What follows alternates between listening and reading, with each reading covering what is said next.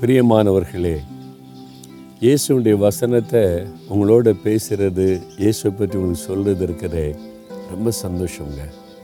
அவர் அவ்வளவு இனிமையானவர். அவரை பற்றி பேச பேச உள்ளத்தில் ஒரு பெரிய மகிழ்ச்சி இருக்கும்.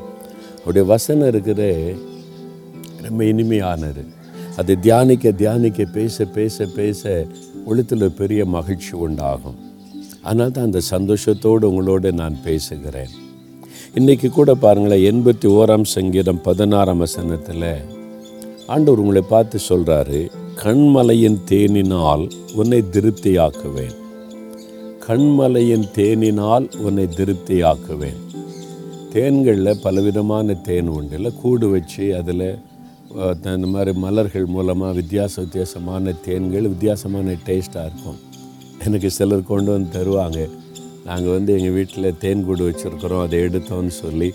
எங்கள் வீட்டுக்கு தேன் குறைவே இல்லை. எப்படியாவது வந்துக்கிட்டே இருக்கும். யாராவது கொண்டு தந்துக்கிட்டே இருப்பாங்க.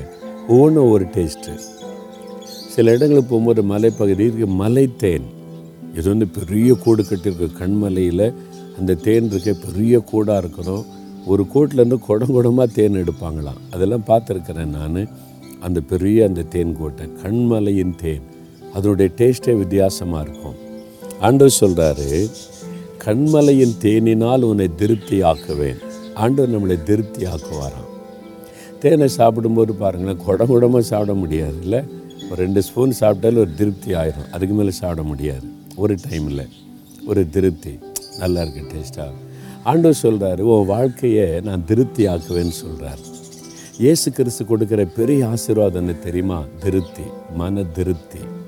சிலருக்கு திருப்தியே இருக்காது தெரியுமா? பார்த்துருக்கீங்களா? நல்ல ரெண்டு கடை இருக்குது மூணு கார் வச்சுருக்கிறாங்க வசதியான வாழ்க்கை. எப்படி இருக்கீங்க? அப்படின்னு கேட்டால் என்னங்க ஒரே பிரச்சனையும் போராட்டமாக தான் இருக்குது. அந்த பிரச்சனை இந்த பிரச்சனை அந்த தேவை இந்த தேவைன்னு சலித்து கொள்ளுவாங்க. அப்படி ஆட்களையும் பார்த்துருக்குறேன். ஒரு செம ஒருத்தர் பேசும் எப்படி இருக்கீங்க? அப்படின்னு கேட்டால் ஏசி என்ன நல்லா வச்சுருக்கிறாரையா அப்படின்னாங்க. அவனுக்கு சொந்த வீடு இருக்கா? வீடு இல்லை. வாடகை வீட்டில் இருக்கிறாங்க. சொந்தமாக கார் வச்சுருக்காங்களா? இல்லை சைக்கிள் தான் வச்சுருக்கிறாரு. அப்போ நிறைய சம்பாதிக்கிறாரா? சாதாரண ஒரு வேலை. அவ்வளோதான் நல்ல ஒரு குடும்பம் பிள்ளைகள். அவர் சொல்கிறாரு ஆண்டவர் எனக்கு ஒரு குறையும் வைக்கலை. நல்லா இருக்கிறேன்றாங்க. சொந்த வீடு இல்லை ஒரு வாகனம் இல்லை. ஆனால் நல்லா இருக்கிறேன் நான் திருப்தியாக மகிழ்ச்சியாக சொல்கிறாங்க ரெண்டு வீடு மூணு காரு நிறைய வருமானம் லட்ச லட்சமாக சொல்கிறாங்க ஒரே பிரச்சனையாக இருக்குது போராட்டமாக இருக்குன்றாங்க. அப்போ எது ஆசீர்வாதம்? வீடா காரா சொத்துக்களா? திருப்தியா? மன திருப்தி. அது ஆசீர்வாதம். அப்போ உங்களுக்கு சொந்த வீடே இல்லையா எப்படியா நீங்கள் சந்தோஷமாக இருக்கிறீங்க? இங்கே இல்லைன்னா என்ன பரலோகத்தில் ஆண்டவர் வீடு வச்சுருக்கிறார்ல நான் என்ன இங்கே இந்த வீட்டை கொண்டா போக முடியும் பரலோகத்துக்கு? கத்தர் எனக்கு பரலோகத்தில் வீடு வச்சுருக்கிறார்ல அந்த சந்தோஷம். உங்களுக்கு திருப்தி இருக்குதா? ஒரு மன திருப்தி இருக்குதா? வேலையில் திருப்தி இருக்குதா? உடைய வருமானத்தில் திருப்தி இருக்குதா? உடைய ஃபேமிலி வாழ்க்கையில் திருப்தி இருக்குதா? ஏதாவது குறை சொல்லிக்கிட்டே இருக்கீங்களா? அப்படி இருக்கக்கூடாதுங்க. நம்ம இயேசு நம்மளை திருப்தியாய் ஆசிர்வதிக்கிறவர். எப்படி இருக்கேன்னு கேட்டால் இயேசு என்ன நல்லா வச்சுருக்கிறாரு நல்லா இருக்கிறேன் மகிழ்ச்சியாக இருக்கிறேன். அப்படி சொல்லணும். அந்த அனுபவம் உங்களுக்கு வரணுமானா நீங்கள் ஆண்டவரோட நெருங்கி இருக்கணும். இயேசு எனக்கு எது இல்லைனாலும் இருந்தாலும் இல்லாட்டாலும் நீங்கள் என் கூட இருக்கீங்களே அதுவே எனக்கு ரொம்ப சந்தோஷப்பா.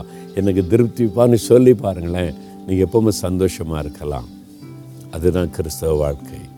அதுதான் ஆண்டவர் இயேசு நம்ம கொடுக்குற பெரிய சந்தோஷம். ஒரு திருப்தி. திருப்தி இல்லாமே இருக்கிறீங்களா? ஆண்டவர்கிட்ட சொல்லுங்கள் ஆண்டவரே என்னை திருப்தி ஆக்குகிற தேவன் நீர்.